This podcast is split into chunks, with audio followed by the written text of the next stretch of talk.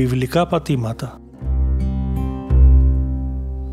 Μια εκπομπή νοεράς παρουσίας στον χρόνο και τον χώρο της Αγίας Γης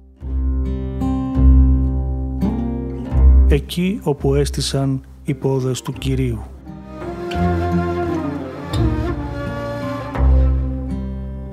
Παρουσιάζει ο πρωτοπρεσβύτερος Σπυρίδων Λόντος.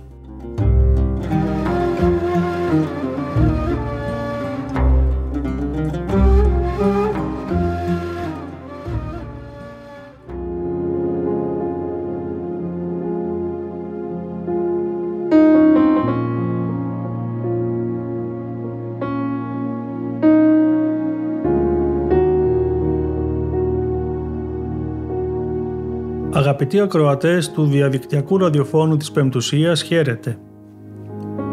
Σας καλωσορίζουμε για μία ακόμα φορά στην εκπομπή μας «Βιβλικά πατήματα» και σας ευχόμαστε καλή ακρόαση. Στο φιλόξενο ραδιοθάλαμο του σταθμού είναι μαζί μας και επιμελείται τον ήχο ο Κωνσταντίνος Ταλιαδόρος.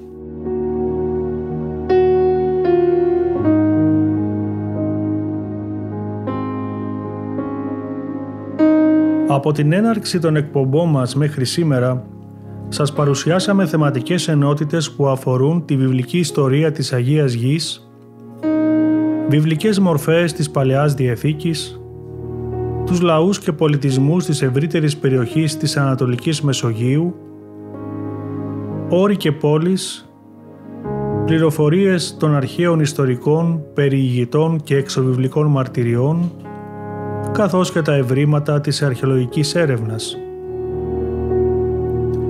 Στην τελευταία μας εκπομπή αναφερθήκαμε στις βιβλικές περιόδους των Ασμονέων και των Ρωμαίων στην Παλαιστίνη, όταν κατά τη διάρκεια της δεύτερης γεννήθηκε, έδρασε και έπαθε ο Κύριος μας Ιησούς Χριστός.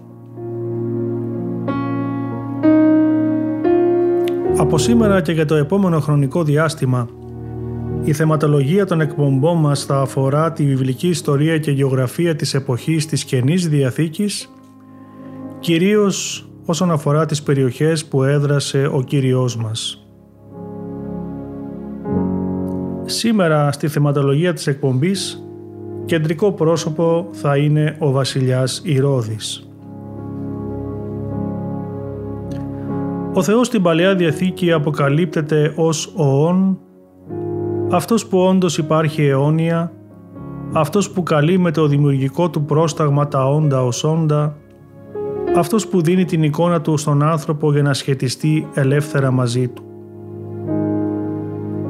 Μολονότι είναι απόλυτα απρόσιτος ως προς το βαθύτερό του είναι, γίνεται απόλυτα προσιτός στον άνθρωπο όταν αποκαλύπτεται προσωπικά με τις ενέργειές του. Ο Θεός στην Παλαιά Διαθήκη απαιτούσε από τον άνθρωπο την αποκλειστική και μόνη λατρεία ως δημιουργός και μόνος Κύριος του σύμπαντος κόσμου.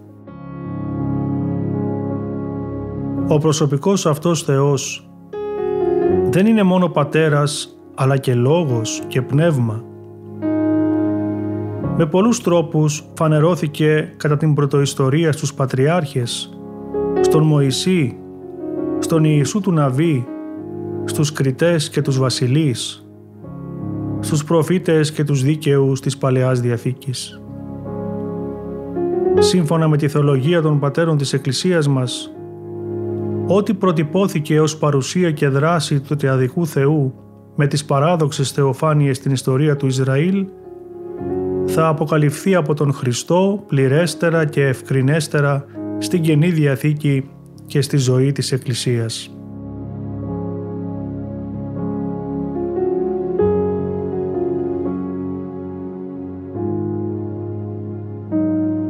Το σχέδιο του Θεού για τη σωτηρία του ανθρώπου και του κόσμου, το οποίο προετοιμάστηκε κατά την περίοδο της Παλαιάς Διαθήκης, αποκαλύφθηκε στην κτήση με την ενανθρώπιση του Ιού και Λόγου του Θεού, όταν ήλθε το πλήρωμα του χρόνου και εγγενιάστηκε η Βασιλεία του Θεού με όλο το έργο, το πάθος και την Ανάσταση του Ιησού Χριστού.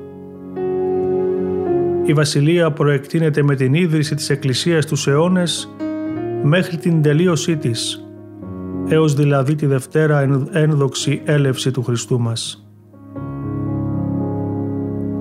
Βρισκόμαστε λοιπόν στο μεσοδιάστημα μεταξύ των δύο διαθήκων. Οι Ιουδαίοι έχουν ήδη κατοικήσει στη γη που τους υποσχέθηκε ο Θεός, έχουν περάσει από την εξορία, επανήλθαν και συναναστράφηκαν με άλλους λαούς που τους κατέκτησαν, τους Πέρσες, τους Αιγύπτιους και τους Έλληνες.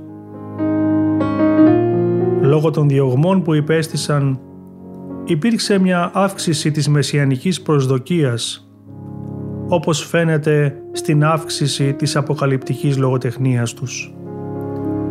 Πίστευαν ότι ο Θεός θα φανερώσει ένα μεσιανικό ηγέτη για να τους απελευθερώσει από τους ξένους καταπιεστές και να δημιουργήσει το υποσχόμενο μεσιανικό βασίλειο.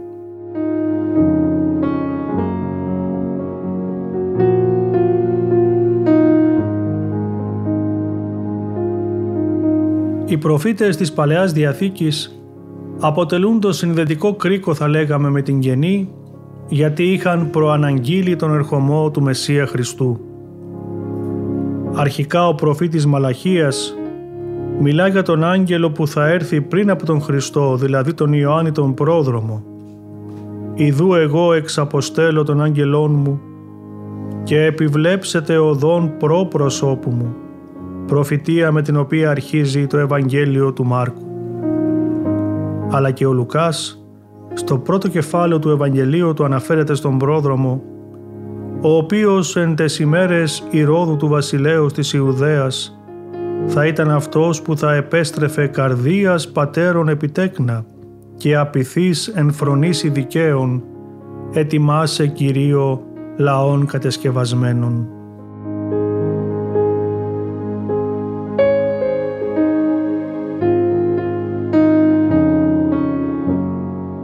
Ο προφήτης Ισαΐας μιλά για την γέννηση του Εμμανουήλ από την Παρθένο Μαρία.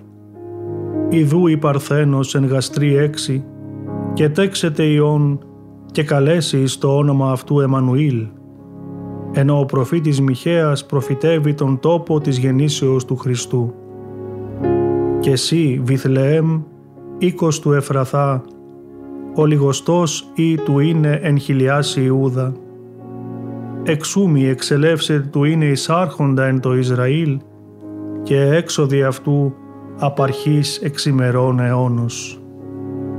Υπάρχει λοιπόν ένας δίκαιος βασιλιάς που έρχεται, εκείνος που είναι και Θεός και άνθρωπος, που θέλει να εδραιώσει δικαιοσύνη και ειρήνη.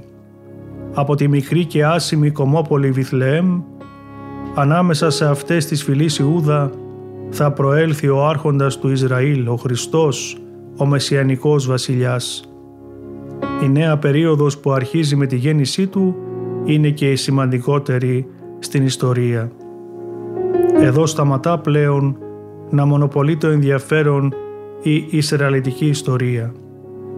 Ο Μεσσίας είναι σωτήρας και λυτρωτής των εθνών και η εμφάνισή του έχει καθοριστική σημασία για τη σωτηρία ολόκληρης της ανθρωπότητος. Ο Απόστολος Παύλος μάλιστα στην προς Ρωμαίους επιστολή του υπενθυμίζει την προφητεία του Ισαΐα ότι ο λαός θα σωθεί όταν έλθει από την Σιών εκείνος που θα ελευθερώσει και θα διώξει τις ασέβειες από τους απογόνους του Ιακώβ συνάπτοντας τη Νέα Διαθήκη.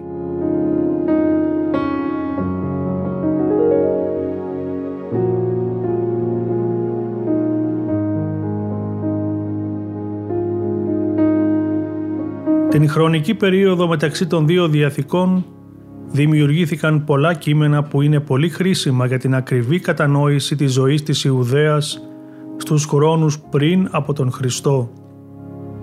Η λογοτεχνική δραστηριότητα εντός του Ιουδαϊσμού επικεντρώθηκε στις κύριες ομάδες γραπτών, τα λεγόμενα απόκριφα και ψευδεπίγραφα. Τα βιβλία αυτά είναι μια ομάδα βιβλίων που γράφτηκαν σε μια περίοδο αναταραχής στην ιστορία του εβραϊκού λαού, από το 150 π.Χ. έως περίπου το 70 μετά Χριστόν. Είναι πολύ πιθανό ότι οι απαρχές του φαινομένου της αποκαλυπτικής γραμματείας φτάνουν πίσω σε εκείνο της προφητείας. Όπως είναι γνωστό, η περίοδος των κλασικών προφητών λύγει με τον προφήτη Μαλαχία στις αρχές ή τα μέσα του 5ου αιώνα. Έτσι οι αποκαλυπτικοί έρχονται στα χνάρια των προφητών όμως με ένα άλλο ταμείο εικόνων, συμβόλων, οραμάτων και αποκαλύψεων με εσχατολογικό περιεχόμενο και συνεχή επίκληση του ουράνιου κόσμου, του Θεού ή των αγγέλων Του για να επέμβει στα ανθρώπινα.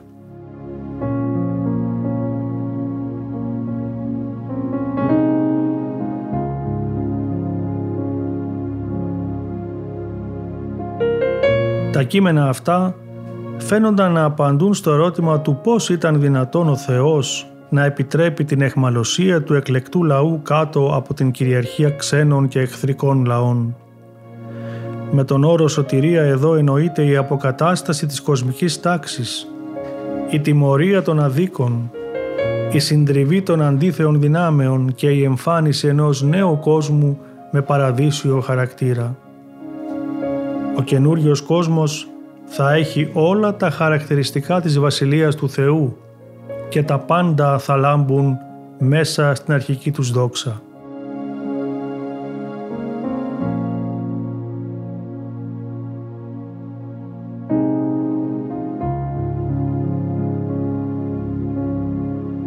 Όσον αφορά τα πολιτικά και ιστορικά δρόμενα στην περιοχή, το 63 π.Χ. ο Ρωμαίος στρατηγός Πομπίος εισήλθε στην Ιερουσαλήμ ως κατακτητής και τερμάτισε τη δυναστεία των Ασμονέων. Ο θάνατος του Ιουλίου Κέσαρα το 44 π.Χ. έριξε και πάλι την Ιουδαία στη δίνη των Ρωμαϊκών εμφυλίων πολέμων. Ο Ιουδαϊκός πληθυσμός υπέστη καταπίεση και υποδούλωση. Ο Ιρκανός εξακολουθούσε να διατηρεί την θέση του ως αρχιερέας και εθνάρχης του και ευνοήθηκε από τις ρωμαϊκές κυβερνήσεις Παράλληλα όμως το περιβάλλον του μια άλλη οικογένεια άρχισε να εμφανίζεται στο προσκήνιο, αυτή του αντίπατρου του Δουμαίου.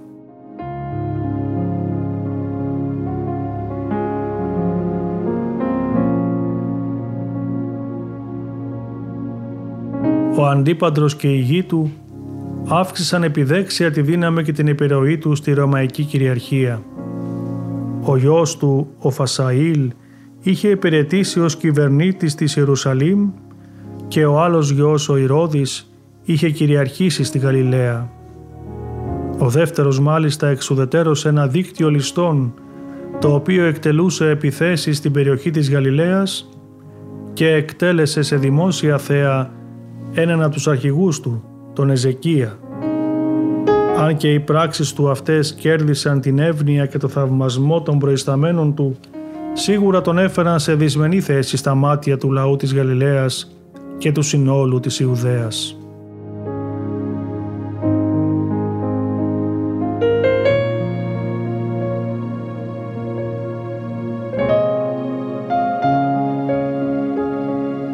Έτσι ο Ιρκανός κάλεσε τον Ηρώδη να δικαστεί ενώπιον του Ιδαϊκού Συνεδρίου της Ιερουσαλήμ. Ο Ηρώδης εμφανίστηκε στο δικαστήριο και τότε ο Ιρκανός του πρότεινε να αποδράσει το συντομότερο από την Ιερουσαλήμ πριν το Συμβούλιο του απαγγείλει κατηγορίες ή του αναγγείλει ποινή. Ταπεινωμένος διέφυγε και βρήκε καταφύγιο στη συντροφιά του Ρωμαίου κυβερνήτη Σίξτου. Με τις συνηθισμένες τακτικές του, της κολακίας δηλαδή και της ορολογίας, ο Ηρώδης κατόρθωσε να κερδίσει τον τίτλο του στρατηγού και τον έλεγχο ενός τμήματος του στρατού της Συρίας Παλαιστίνης. Έχοντας τη διάθεσή του αυτό το όπλο, αποφάσισε να κινηθεί εναντίον της Ιερουσαλήμ προκειμένου να εκδικηθεί για τη συμπεριφορά του Συμβουλίου απέναντί του, αλλά τον απέτρεψε τελικά ο πατέρας του.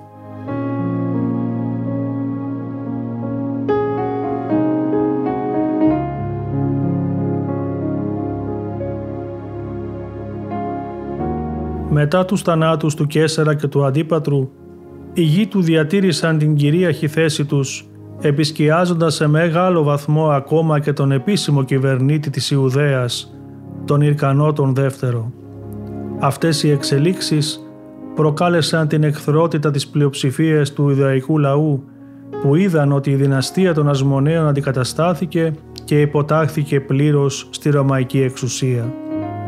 Η Ρωμαϊκή Αυτοκρατορία είχε πλέον επεκταθεί σε όλη την Ανατολή και την Αίγυπτο. Έτσι ο Ηρώδης μετά τον θάνατο του Κέσαρα πήρε το 40 π.Χ. το στέμα στην Ιουδαία και έγινε δημιουργός της Ροδιανής δυναστείας, βασιλεύοντας την περιοχή έως και το θάνατό του στην Ιεριχώ το 4 μετά Χριστόν. Όπως παραδίδει ο Ιώσυπος, στη Σύγκλιτο τον παρουσίασα μετεπένων πολλών η Μεσάλας και Ατρατίνος, τονίζοντας τις υπηρεσίες που θα μπορούσε να προσφέρει τόσο εναντίον του Αντιγόνου όσο και κατά των Πάρθων που πίεζαν ολοένα και περισσότερο από τα Ανατολικά. Όμως, ουσιαστικός κυρίαρχος στην περιοχή ο Ηρώδης έγινε τρία χρόνια αργότερα, το 37 π.Χ., αφού πρώτα κατανίκησε την επανάσταση που σήκωσε ο Αντίγονος και αφού ο Μάρκος Αντώνιος διέταξε την εκτέλεση του αρχηγού της.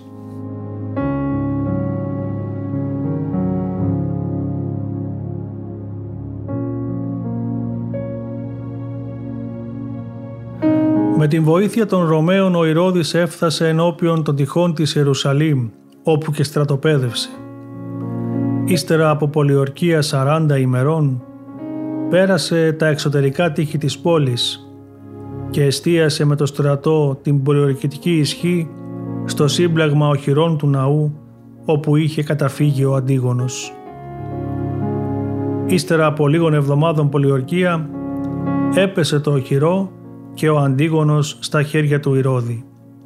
Μεταφέρθηκε αμέσως στην Αντιόχεια όπου με ρωμαϊκή διαταγή και φυσικά ύστερα από απέτηση του Ηρώδη αποκεφαλίστηκε το 37 π.Χ. Ο Αντίγονος ή Ματαθίας ήταν ο τελευταίος ασμονέος βασιλιάς.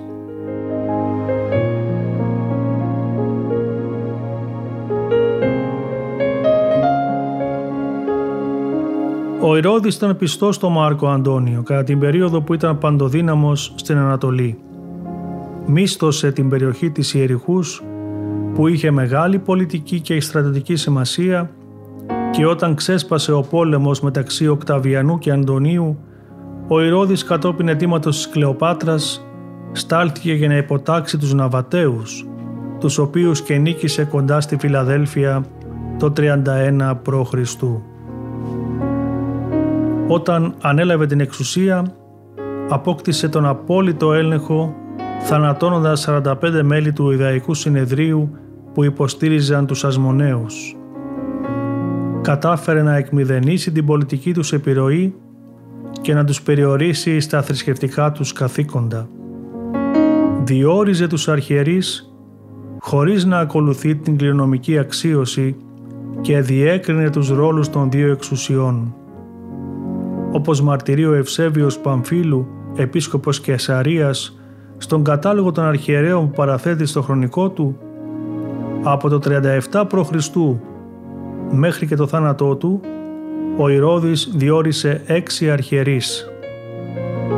Τον Ανάνιλο τον Αλογενή εκ Βαβυλώνας, ο οποίος αρχιεράτευε τους Ιουδαίους τους κατοικώντας στον Εφράτη, τον Αριστόβουλο τον Τρίτο, τον Ιεσούς Υιό του Φιάβη, τον Σίμωνα Υιό του Βοηθού και Πεθερό του Ηρώδη,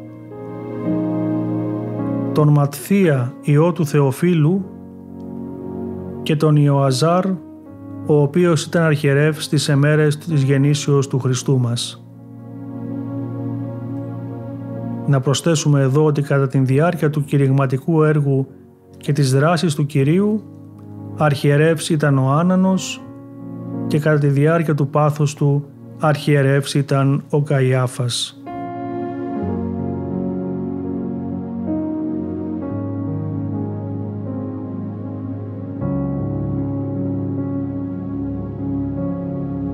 Η βασιλεία του Ηρώδιου θα μπορούσε εύκολα να διερευθεί σε τρεις περιόδους.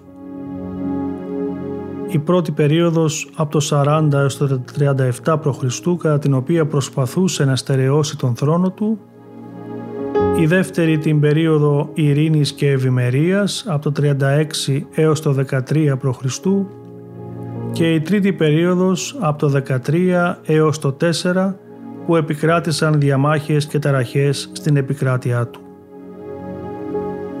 Οι ενέργειές του κατά τη διάρκεια της εδραίωσης της βασιλείας του του έδωσαν τη φήμη ενός σκληρού και παρανοϊκού κυβερνήτη.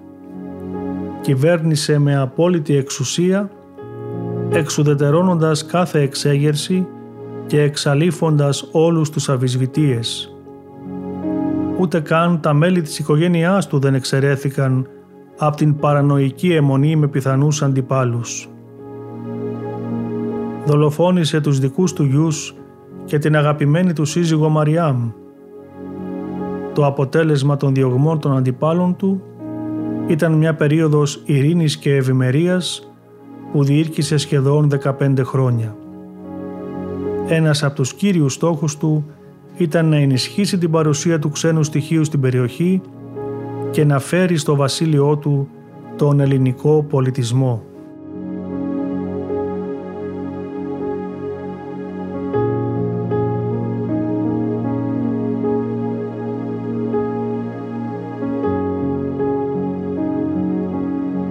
Η εξαιρετική εύνοια που απολάμβανε από τη Ρώμη του έδωσε την ευκαιρία να επιδοθεί σε ένα φρενήρι ρυθμό ανέγερσης πόλεων, δημοσίων κτηρίων, οχυρών, θεάτρων και ναών.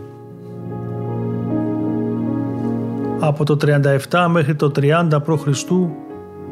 επικεντρώθηκε κυρίως στην Ιερουσαλήμ, στα φρούρια της ερήμου και στην Ιεριχώ. Στην Ιερουσαλήμ ανακαίνισε και επέκτηνε το φρούριο της Αντωνίας για την υπεράσπιση του ναού. Το φρούριο ονομάστηκε έτσι προς τιμήν του φίλου του Μάρκου Αντωνίου και λειτουργήσε ως έδρα των Ρωμαίων στρατιωτών. Σε αυτό είχε το διοικητικό του κέντρο και ο Πόντιος Πιλάτος αργότερα κατά τα γεγονότα του πάθους του Χριστού. Σύμφωνα με τον Ιώσυπο, ο Ηρώδης δημιούργησε επίσης μια ομάδα τριών πολυόροφων πύργων στο δυτικό τμήμα της Ιερουσαλήμ, ένα θέατρο, ένα στάδιο και έναν υπόδρομο. Ξαναέκτισε, αναδιαμόρφωσε και διεύρυνε τα επτά φρούρια της ερήμου, συμπεριλαμβανομένου του φρουρίου στον Μαχερούντα, στην ανατολική πλευρά του Ιορδάνη ποταμού, στην Υπηορδανία στο οποίο έλαβαν χώρα τα γεγονότα του αποκεφαλισμού του Ιωάννου Προδρόμου και Βαπτιστού. Στην Ιεριχώ έκανε βελτιώσεις στις δομές των ασμονέων και πρόσθεσε τρία παλάτια με ρωμαϊκά αρχιτεκτονικά χαρακτηριστικά τα οποία κατασκεύασε σε τρία στάδια.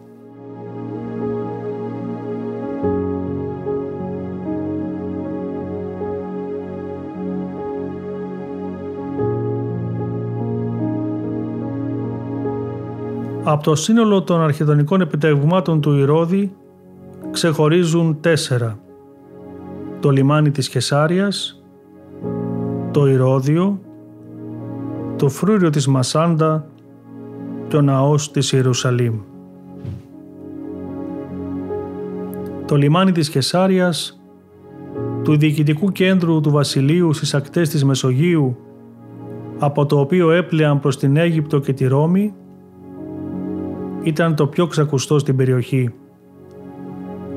Ο Ηρώδης ο Μέγας, ανήσυχος για τον Αύγουστο, ξανάχτισε τον πύργο στην παλιά πόλη και κατασκεύασε το μεγάλο αυτό τεχνητό λιμάνι. Οι αρχαιολογικές ανασκαφές στην περιοχή τη δεκαετία του 1990 αποκάλυψαν τεράστιες συνθέσεις ενός μεγάλου ναού στην καρδιά της πόλης. Ο Ιώσυπος περιγράφει ότι απέναντι από την είσοδο του λιμανιού βρισκόταν ο ναός του Κέσαρα, ένας ναός ιδιαίτερης ομορφιάς και μεγαλείου. Μέσα βρισκόταν το κολοσιαίο άγαλμα του Κέσαρα, όχι κατώτερο από αυτό του Ολυμπίου Διός. Η ύπαρξη δε του ναού αυτού υποδεικνύεται επίσης από τον Φίλωνα. Η επιλογή της Κεσάριας για διοικητικό κέντρο των Ρωμαίων στην Ιουδαία ήταν ιδιαίτερης στρατηγικής σημασίας. Η τοποθεσία της πόλης δίπλα στη θάλασσα την καθιστούσε μια καλή στρατηγική επιλογή, μιας και έκανε την επικοινωνία με τη Ρώμη και τη Συρία ευκολότερη. Παράλληλα, η ουδετερότητα των κατοίκων της και η διατήρηση του ελληνιστικού χαρακτήρα της πόλης δεν προσέβαλε τις θρησκευτικές ευαισθησίες των κατοίκων της Νότιας Ιουδαίας και της Ιερουσαλήμ.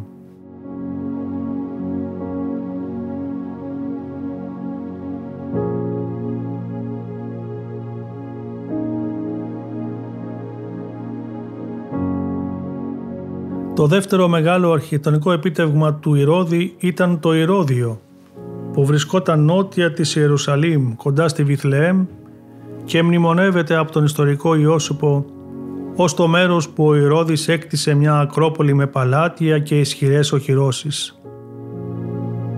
Το φρούριο κτίστηκε το 28 π.Χ. πάνω σε κονικό λόφο με κορυφή που ήταν σαν κρατήρας. Ο Ηρώδης έκτισε το Ηρώδιο μετά από μια σημαντική στρατιωτική νίκη εκεί. Το 43 π.Χ. ενώ ήταν ακόμα κυβερνήτης της Γαλιλαίας, αναγκάστηκε να εγκαταλείψει την Ιερουσαλήμ με την οικογένειά του, αφού οι εχθροί του οι Πάρθοι πολιόρκησαν την πόλη. Κοντά στην τοποθεσία του Ηρώδιου, το καρότσι της μητέρας του ανατράπηκε και ο Ηρώδης πανικοβλήθηκε έως ότου συνειδητοποίησε ότι τραυματίστηκε ελαφρώς. Λίγο αργότερα οι Πάρθοι το συνέλαβαν, αλλά εκείνος γύρισε στη μάχη και αναδείχθηκε τελικά νικητής. Στο Ηρώδιο δημιούργησε έναν από τους μεγαλύτερους βασιλικούς χώρους στον ρωμαιοελληνικό κόσμο που χρησιμεύε ως παλάτι κατοικιών, καταφύγιο, διοικητικό κέντρο και μαυσολείο. Ο Ηρώδης ανέβασε αρχικά το επίπεδο του λόφου τεχνητά, καθιστώντας τον ορατό από την Ιερουσαλήμ και στη συνέχεια έκτισε το οχυρωμένο παλάτι στην κορυφή, περιτριγυρισμένο από πύργους φρουράς για χρήση σε περιόδους πολέμου. Στους πρόποδες του λόφου έκτισε ένα δεύτερο παλάτι, το μέγεθος μιας μικράς πόλης γνωστή ως κάτω Ηρώδιο, το οποίο περιελάμβανε πολλά κτίρια, πολυτελείς κήπους, πισίνες, στάβλους και αποθήκες. Ο Ηρώδης δεν άφησε πόρους στις προσπάθειες για να κάνει το Ηρώδιο λαμπερό. Έφτιαξε υδραγωγεία, από τις πισίνες του Σολομώντα και εισήγαγε έδαφος για τους κήπους στην καρδιά της ερήμου. Μετά τον θάνατό του ο γιος του και κληρονόμος του Αρχέλαος συνέχισαν να κατοικούν στο Ηρώδιο. Αφού η Ιουδαία έγινε Ρωμαϊκή Δημοκρατία, το Ηρώδιο ήταν η έδρα των Ρωμαίων κυβερνητών. Με το ξέσπασμα όμως της μεγάλης εξέγερης εναντίον των Ρωμαίων, η περιοχή έπεσε στους επαναστάτες αλλά επεστράφει χωρίς μάχη μετά την πτώση της Ιερουσαλήμ το 70 μετά Χριστόν.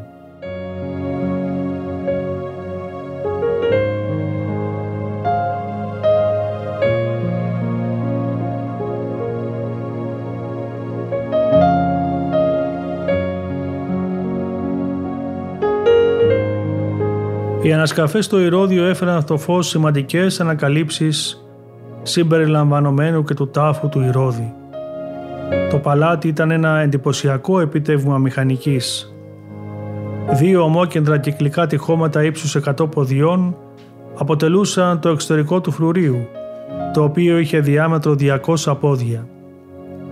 Αυτοί οι τείχοι αργότερα περικλείονταν με γη μέσα στο 1 τρίτο των κορυφών τους.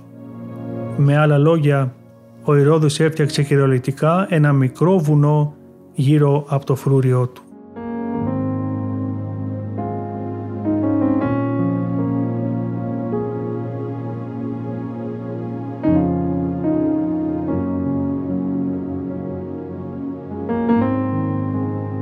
Το κάτω ηρώδιο, όπως το ονόμασε ο Νέτζερ, ήταν ένα σκόπιμα κατασκευασμένο συμπλήρωμα στο φρούριο του παλατιού, αυτή η δευτερεύουσα περιοχή πιθανότατα θα ήταν το πιο συχνά χρησιμοποιούμενο τμήμα που περιείχε ένα παλάτι, ένα λουτρό με ψηφιδωτά δάπεδα και μια μεγάλη πισίνα περιβάλλονταν δε από μεγάλο κήπο. Το 2007 ο Νέτζερ ανακοίνωσε την έβρεση του μαυσολίου του Ηρώδη. Ανακαλύφθηκαν τρεις σαρκοφάγοι, αν και δεν είναι σαφές σε ποιον ανήκαν. Η απουσία ενός σαφούς δίκτυα αναγνώρισης, όπως παραδείγματος χάρη μιας επιγραφής, οδήγησε ορισμένους να αφισβητήσουν το συμπέρασμα του αρχαιολόγου ότι ο τάφος ανήκει στον Ηρώδη. Ωστόσο η μαρτυρία του Ιώσιπου για την ταφή του Ηρώδη στο Ηρώδιο αποδεικνύει του λόγου του αληθές. Γράφει ο ιστορικός Ιώσοπος στον Ιουδαϊκό πόλεμο ότι ο αρχέλαος προσκάλεσε όλο τον βασιλικό κόσμο να συμπομπεύσει τον νεκρό Ηρώδη. Η νεκρική του κλίνη ήταν ολόχρηση και το σώμα του βασιλιά καλυμμένο με πορφύρα και διάδημα στην κεφαλή με χρυσό στεφάνι και σκύπτρο στο δεξί του χέρι. Και ξεκίνησε η πομπή για την ταφή, συνοδευόμενη με οπλισμένη στρατιωτική δύναμη και αρωματοφόρους και κάλυψαν σταδίους εβδομήκοντα και εκομίστη το σώμα εις ηρώδιον όπου κατά σεντολάς ετάφη.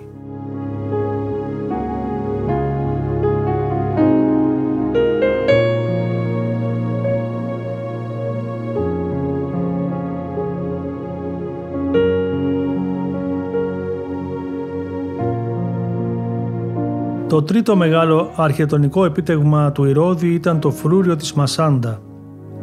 Ο απόκριμνος βράχος της Μασάντα βρίσκεται στα σύνορα μεταξύ της ερήμου της Ιουδαίας και της κοιλάδας της νεκράς θαλάσσης. Όταν το 40 μετά Χριστόν ο Ηρώδης τράπηκε σε άτακτη φυγή από το Ματθία Αντίγωνο και κατέφυγε στη Ρώμη, η οικογένειά του μαζί με φρουρά βρήκαν καταφύγιο στη Μασάντα. Επιστρέφοντας ο Ηρώδης, άρχισε την ανοικοδόμηση του φρουρίου αυτού.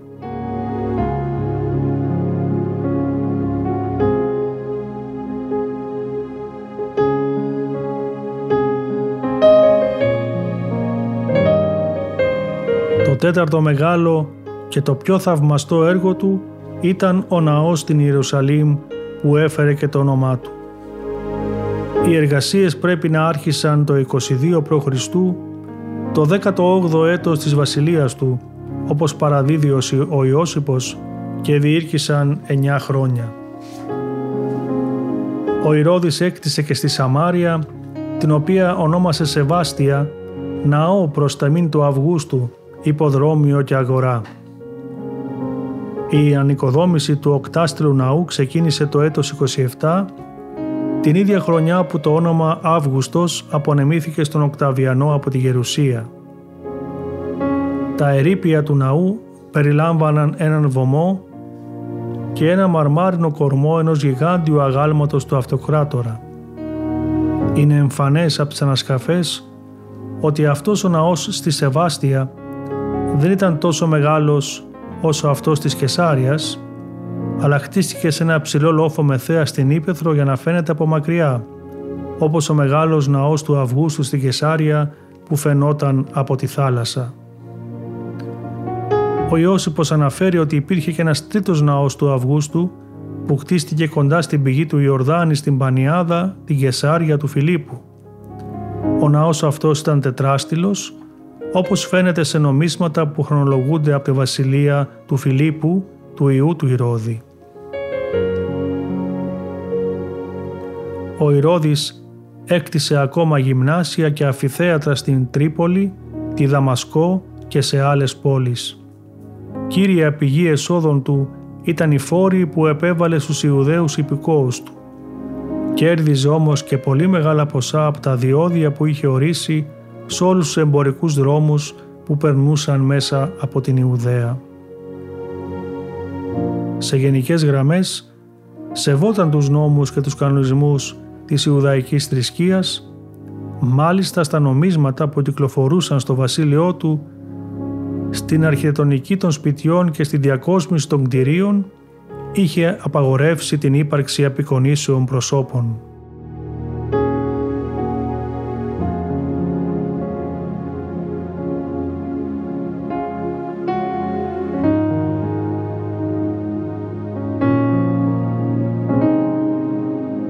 Κτίρια και τα νομίσματα είναι δύο κύριες πηγές χρήσιμες για την επιβεβαίωση των λογοτεχνικών πηγών.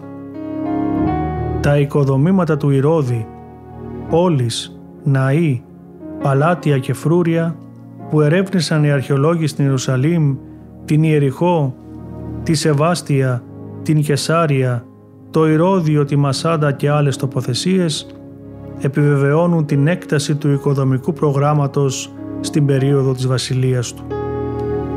Τα νομίσματα που κόπηκαν αποκαλύπτουν επίσης σημαντικές λεπτομέρειες για την εποχή των Ηρωδιανών. Τα περισσότερα από αυτά δεν είναι χρονολογημένα. Ωστόσο, η ανακάλυψή τους σε αρχαιολογικούς χώρους και η γεωγραφική κατανομή τους μας παρέχουν πληροφορίες σχετικά με την οικονομική δραστηριότητα κατά της διάρκειας της βασιλείας του Ηρώδη. Κύρια πηγή πληροφοριών για την προσωπικότητά του αντλούμε από τα βιβλία του ιστορικού Ιώσιπου, τον Ιουδαϊκό πόλεμο και την Ιουδαϊκή αρχαιολογία, στα οποία αποτυπώνεται ο τρόπος με τον οποίο η Ρωμαϊκή διοίκηση ασκούσε την εξουσία της στις επαρχίες της Αφροκρατορίας, είτε μέσω των γηγενών φίλων της, είτε μέσω των επιτρόπων που η ίδια έστελνε. Είναι κυρίως στα κεφάλαια 15 έως 17 της Ιουδαϊκής Αρχαιολογίας που βρίσκουμε σύνολη σχεδόν την ιστορία της ανόδου και της βασιλείας της πιο μισητής ίσως μορφής στα μάτια των Ιουδαίων της περίοδου πριν την γέννηση του Σωτήρα, αυτής του Ηρώδη του Μεγάλου. Ο Ιώσυπος έχει λάβει υλικό από τον Νικόλαο τον Δαμασκηνό, προσωπικό φίλο του Ηρώδη, ο οποίος είχε συγγράψει και βιογραφία του βασιλιά. Τον κατακρίνει όμως ότι κολάκευε τον Ηρώδη αποσιωπώντας τις ατιμίες του.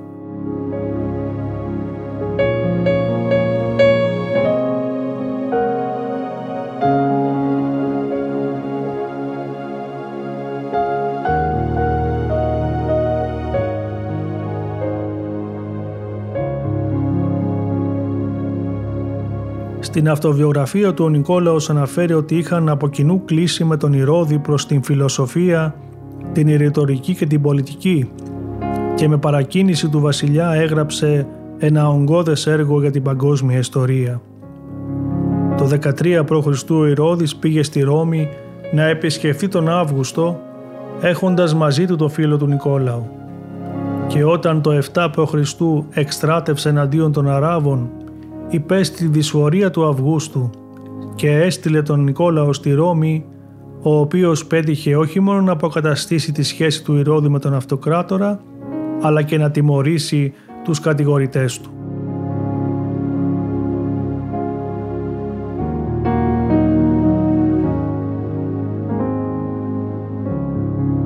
Ο Ηρώδης προσπάθησε να απεικονίσει τον εαυτό του ως νόμιμο Ιουδαίο βασιλιά απόγονο του Δαβίδ και του Σολομώντα. Η αφήγηση της ομιλίας του πριν από την ανακαίνιση του ναού στην Ιερουσαλήμ θυμίζει την ομιλία του Σολομώντα στην αφιέρωσή του στο Θεό του πρώτου ναού όπως περιγράφεται στο βιβλίο των βασιλειών. Γράφει χαρακτηριστικά ο Ιώσυπος για το γεγονός.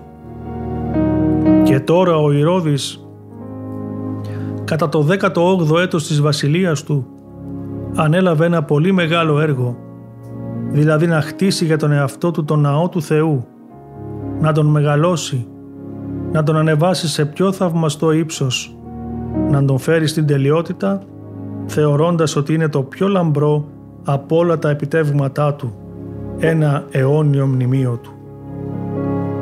Αλλά καθώς ήξερε ότι το πλήθος δεν ήταν έτοιμο ούτε πρόθυμο να τον βοηθήσει σε ένα τόσο μεγαλόπνο σχέδιο, σκέφτηκε να τους προετοιμάσει κάνοντας πρώτα μια ομιλία και στη συνέχεια να ξεκινήσει το έργο. Έτσι τους κάλεσε και τους είπε «Νομίζω ότι δεν χρειάζεται να σας μιλήσω συμπατριώτες μου για άλλα έργα που έκανα από τότε που ήρθα στο βασίλειο αν και μπορώ να πω ότι έχουν εκτελεστεί με τέτοιο τρόπο που να σας προσφέρουν περισσότερη ασφάλεια παρά δόξα στον εαυτό μου. Γιατί δεν αμέλησα να διευκολύνω τις ανάγκες σας, και να σας σώσω από τραυματισμούς. Φαντάζομαι ότι με τη βοήθεια του Θεού έχω φτάσει το έθνος σε ένα βαθμό ευδαιμονίας που δεν είχε ποτέ πριν. Και για τα συγκεκριμένα οικοδομήματα που ανήκουν στη χώρα σας και τις πόλεις μας, καθώς και σε εκείνες τις πόλεις που έχουμε αποκτήσει πρόσφατα, τις οποίες χτίσαμε και διακοσμήσαμε εκ νέου, μου φαίνεται άχρηστο καθήκον να σας τα απαριθμίσω αφού τα γνωρίζετε καλά. Αλλά θα σας ανακοινώσω τώρα την δέσμευση που έχω στο μυαλό μου να αναλάβω επί του παρόντος και η οποία θα είναι έργο της μεγαλύτερης ευσέβειας και αριστείας που μπορεί ενδεχομένως να αναλάβουμε. Οι πατέρες μας πράγματι όταν επέστρεψαν από την Βαβυλώνα έχτισαν αυτόν τον ναό στον Θεό Παντοδύναμο αλλά ήταν μικρότερο σε ύψος από τον πρώτο ναό που έκτισε ο Σολομώντας. Ούτε όμως επιτρέπεται σε κανένα να καταδικάσει τους πατέρες για την αμέλεια ή τη θέλησή τους για ευσέβεια, γιατί δεν ήταν δικό τους το λάθος ότι ο ναός δεν είναι ψηλότερος, γιατί ήταν ο Κύρος και ο Δαρίος που καθόρισαν τα μέτρα για την ανοικοδόμησή του.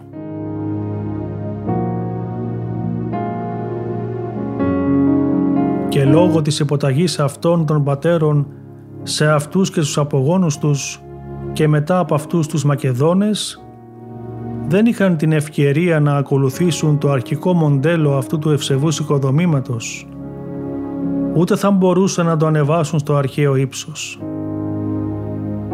Αλλά επειδή είμαι τώρα με το θέλημα του Θεού ο κυβερνήτης σας και είχα ειρήνη εδώ και πολύ καιρό και έχω αποκτήσει μεγάλα πλούτη από τα έσοδα και εκτιμώ ότι οι Ρωμαίοι είναι ηγέτες όλου του κόσμου, θα κάνω την προσπάθειά μου να διορθώσω αυτή την ατέλεια η οποία προέκυψε από την δουλεία που βρισκόμασταν προηγουμένως.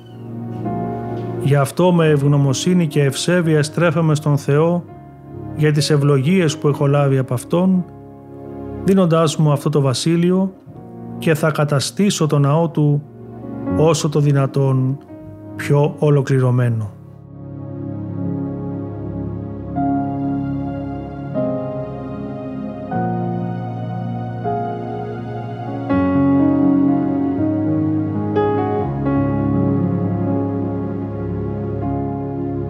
Αφού ο Ηρώδης απήγγειλε την ομιλία αυτή προς τον λαό, ετοίμασε χίλια βαγόνια που θα έφερναν υλικά για το κτίριο, επέλεξε 10.000 από τους πιο επιδέξους εργάτες εξυλουργούς και άρχισαν όλοι μαζί να ανοικοδομούν το ναό που έλαβε το όνομά του.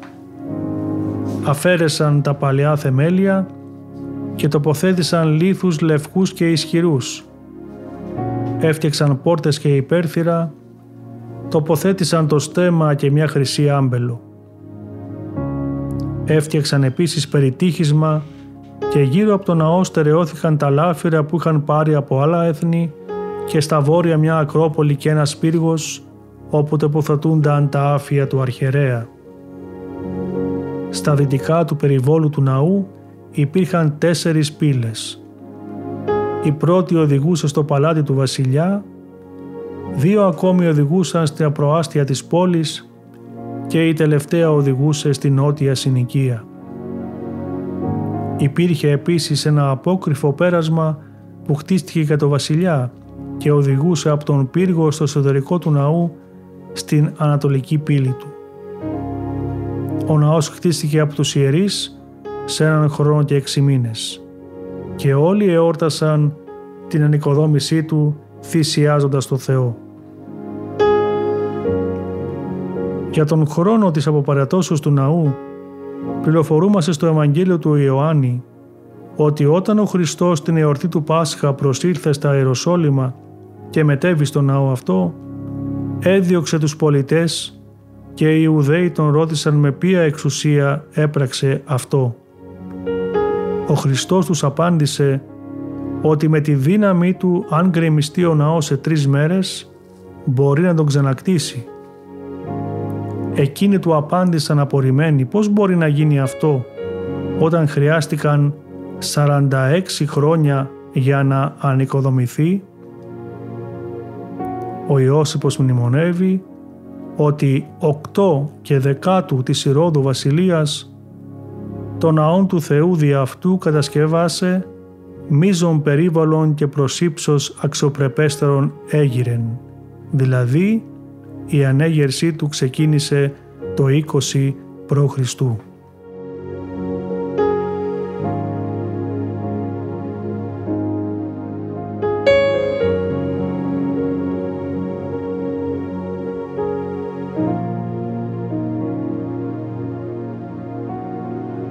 Η ενανθρώπιση του Κυρίου ημών Ιησού Χριστού έλαβε χώρα στην ευλογημένη γη της Παλαιστίνης την περίοδο που ήταν υπό την Ρωμαϊκή Κυριαρχία εν Βιθλεέμ της Ιουδαίας εν ημέρες Ηρώδου του Βασιλέως.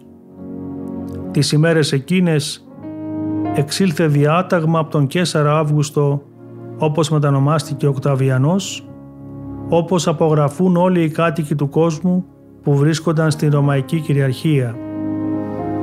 Αυτή ήταν η πρώτη απογραφή στην Ιουδαία την εποχή που ηγεμόνας της Συρίας ήταν ο Κυρίνιος.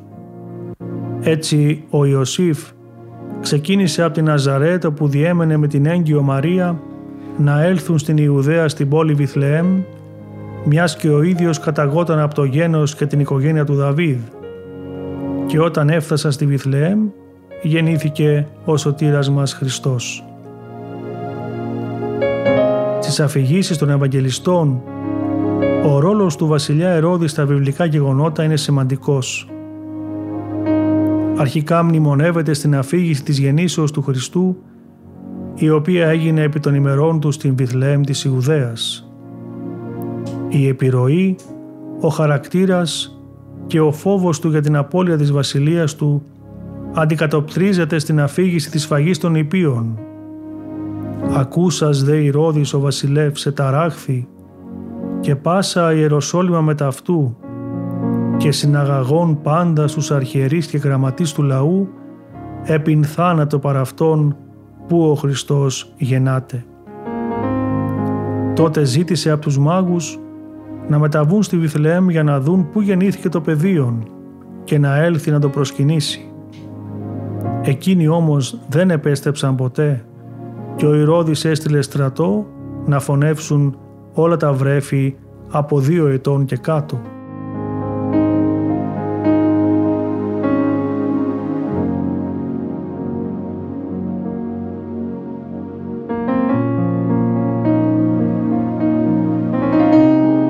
Αργότερα σε πολλά οικοδομήματα του έλαβαν χώρα σημαντικά γεγονότα. Για παράδειγμα κοντά στη Βιθλεέμ στο Ηρώδιο, ενώ ο περίφημος ναός, το μεγάλο οικοδόμημα που έφερε το όνομά του, αναφέρεται πολλές φορές στα Ιερά Ευαγγέλια. Στο ναό αυτόν του Ηρώδη, ο Χριστός ήλθε τη 40η ημέρα από τη γέννησή Του και από την ηλικία των 12 ετών κάθε χρόνο ερχόταν για τρεις φορές. Σε αυτόν δίδαξε δημόσια και συμμετείχε στις εορτές των Ιουδαίων. Ανήγγειλε μάλιστα και την καταστροφή του μαζί με την καταστροφή της Ιερουσαλήμ όταν ένας μαθητής μίλησε για τον ναό και τον περίβολό του ως θαυμάσιο οικοδόμημα και ο Χριστός του απάντησε ότι σε αυτές τις μεγάλες οικοδομές δεν θα μείνει πέτρα πάνω σε πέτρα μέχρι να γκρεμιστεί. Όταν ο Ηρώδης κατάλαβε το τέλος πλησίαζε και αναζητώντας ανακούφιση για την ασθένεια που τον ταλαιπωρούσε, αποσύρθηκε στις θερμές πηγές της Καλλιρόης κοντά στην νεκρά θάλασσα γνωρίζοντας ότι κανείς δεν θα θρυνούσε για το χαμό του. Έδωσε εντολή στην αδελφή του Σαλόμη και το σύζυγό της Αλεξά να εγκλειστούν οι προεστοί της χώρας στο υποδρόμιο της Ιεριχούς και να σφαγιαστούν μόλις τα ξεψυχούσε.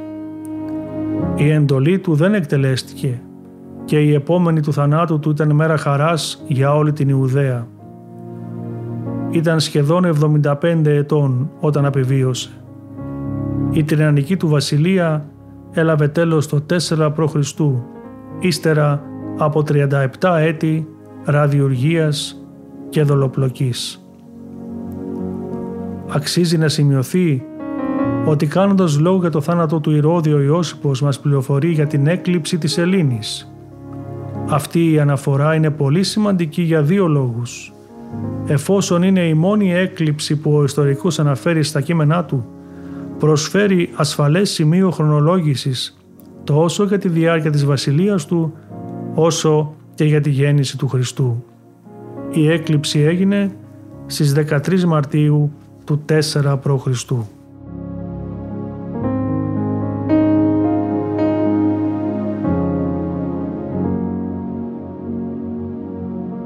Όταν πέθανε ο Ηρώδης, άγγελος Κυρίου παρουσιάστηκε στον Ιωσήφ που είχε μεταβεί με την Παρθένο Μαρία και το βρέφος Ιησούς στην Αίγυπτο για να αποφύγουν τη θανάτωσή του και τους είπε να επιστρέψουν στην γη Ισραήλ. Εγερθής παράλαβε το παιδίον και τη μητέρα αυτού και πορεύου εις γην Ισραήλ. Τεθνίκα συγκάρ οι ζητούνται στην ψυχή του παιδίου. Ο δε εγερθής παρέλαβεν το παιδίον και τη μητέρα αυτού και εισήλθεν εις γην Ισραήλ. Αυτοί επιστρέφουν, αλλά όταν πληροφορήθηκε ότι βασιλεύει στην Ιουδαία ο γιος του Ηρώδη ο Αρχέλαος, εφοβήθη εκεί απελθύν. Χρηματιζείς κατόναρ, ανεχώρησεν εις τα μέρη της Γαλιλαίας και ελθόν κατόκισεν εις πόλην λεγόμενη Ναζαρέτ, όπως πληρωθεί το ρηθέν δια των προφητών, ότι Ναζωραίος κληθήσετε.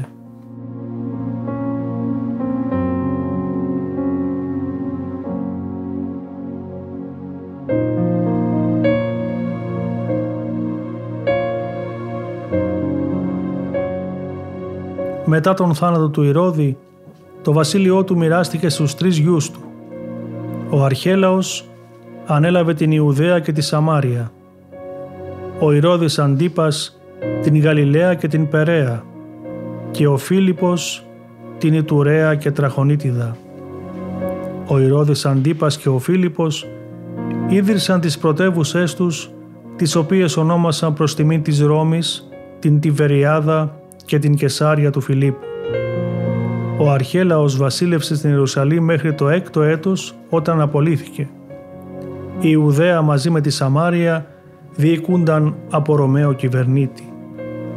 Από το 26 έως το 36 μετά Χριστόν κυβερνήτης ήταν ο Πόντιος Πιλάτος με έδρα την Κεσάρια ο οποίος είχε και το στρατηγείο, το πρετόριο στην Ιερουσαλήμ.